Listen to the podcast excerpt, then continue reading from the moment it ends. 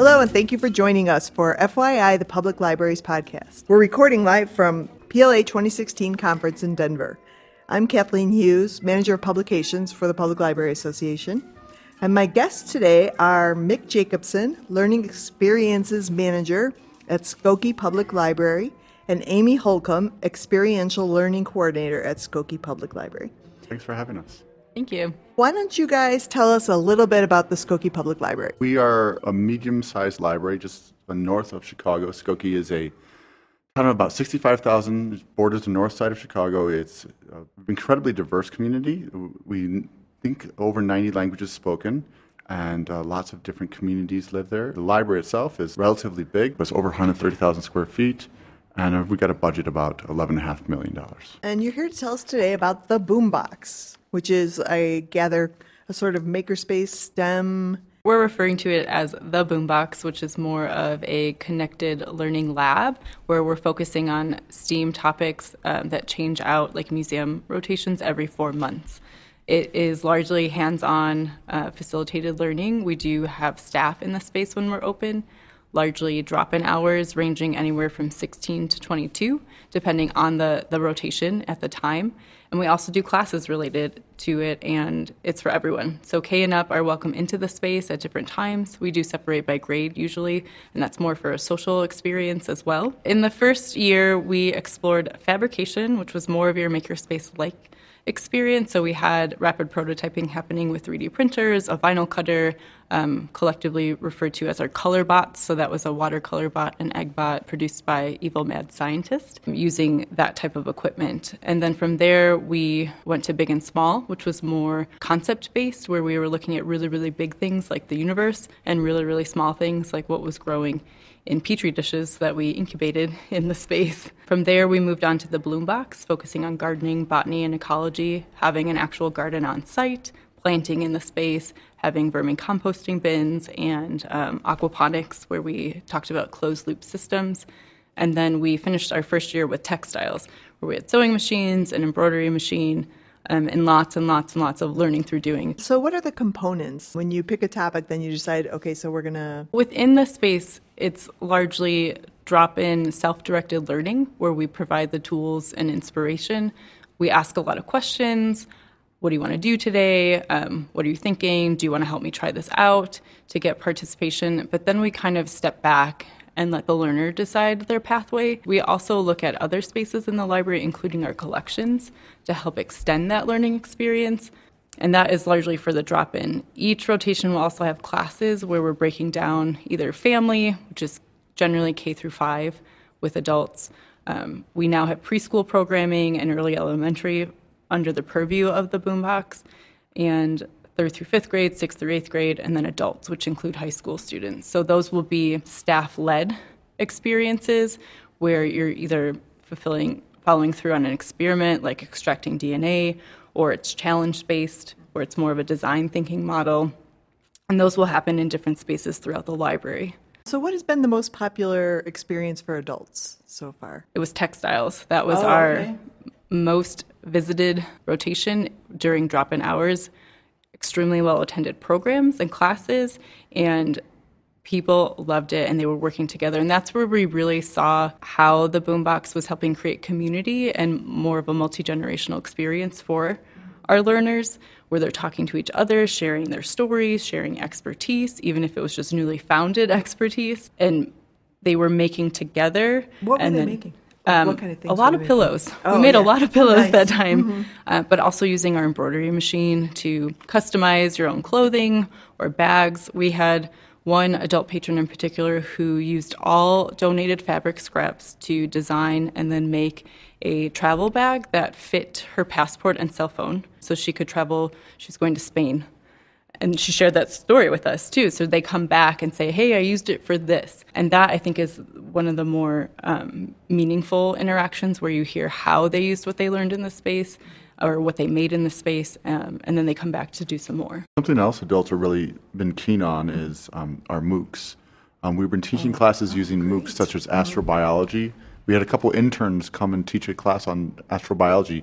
They knew nothing about astrobiology, but patrons were very interested, and they came and they would watch a Scottish professor, which is always good to have somebody with a, a nice accent do it, and um, learn about astrobiology. Or we've had other ones on the gut biome and other topics. So Oh, those have been very interesting, more hard science things where people come together and create community, like Amy was saying. As far as the children's experiences, what do you think? What was the number one? They're really like They're the all very popular. They like the zSpace. We yes. What's that?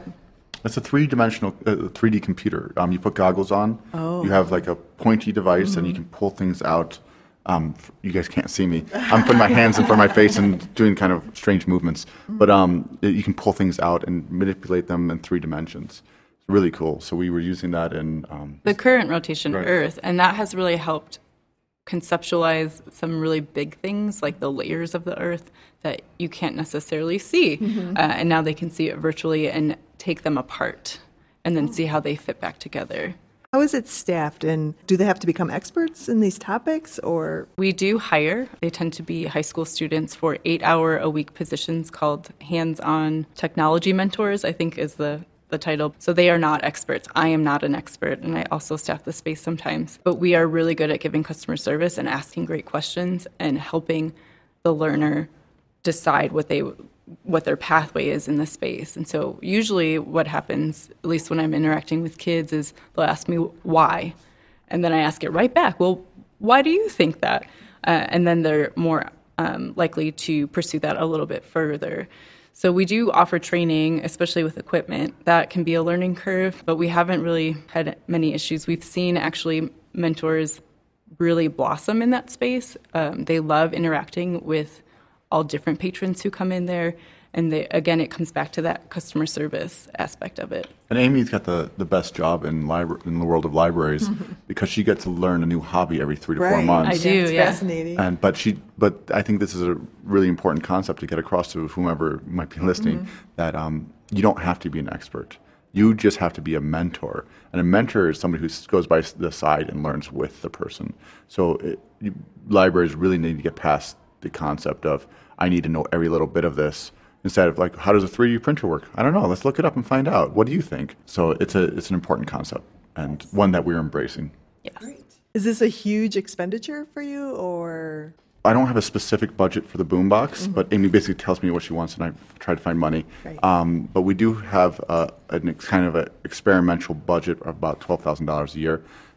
A significant portion of that does go to the boombox, but it also funds many other things like digital media labs and other things like that. So it's not all for the boombox. Right. But Amy's great at finding stuff that we can reuse, Great. and we're, we've only been doing this for a year and a half. So now we're going to start bringing things back. So we foresee the budget actually going down Okay. um, because we're gonna have we have a stockpile of equipment. So and a lot of this, the boombox was originally started. We were hoping to get the junior high kids because the junior high kids we, they needed this this sort of room. And that though it is for everybody, and um, junior high kids age out after a couple Yes. years, so we can bring the same thing Right. back and it makes it you easier can have for them teach it?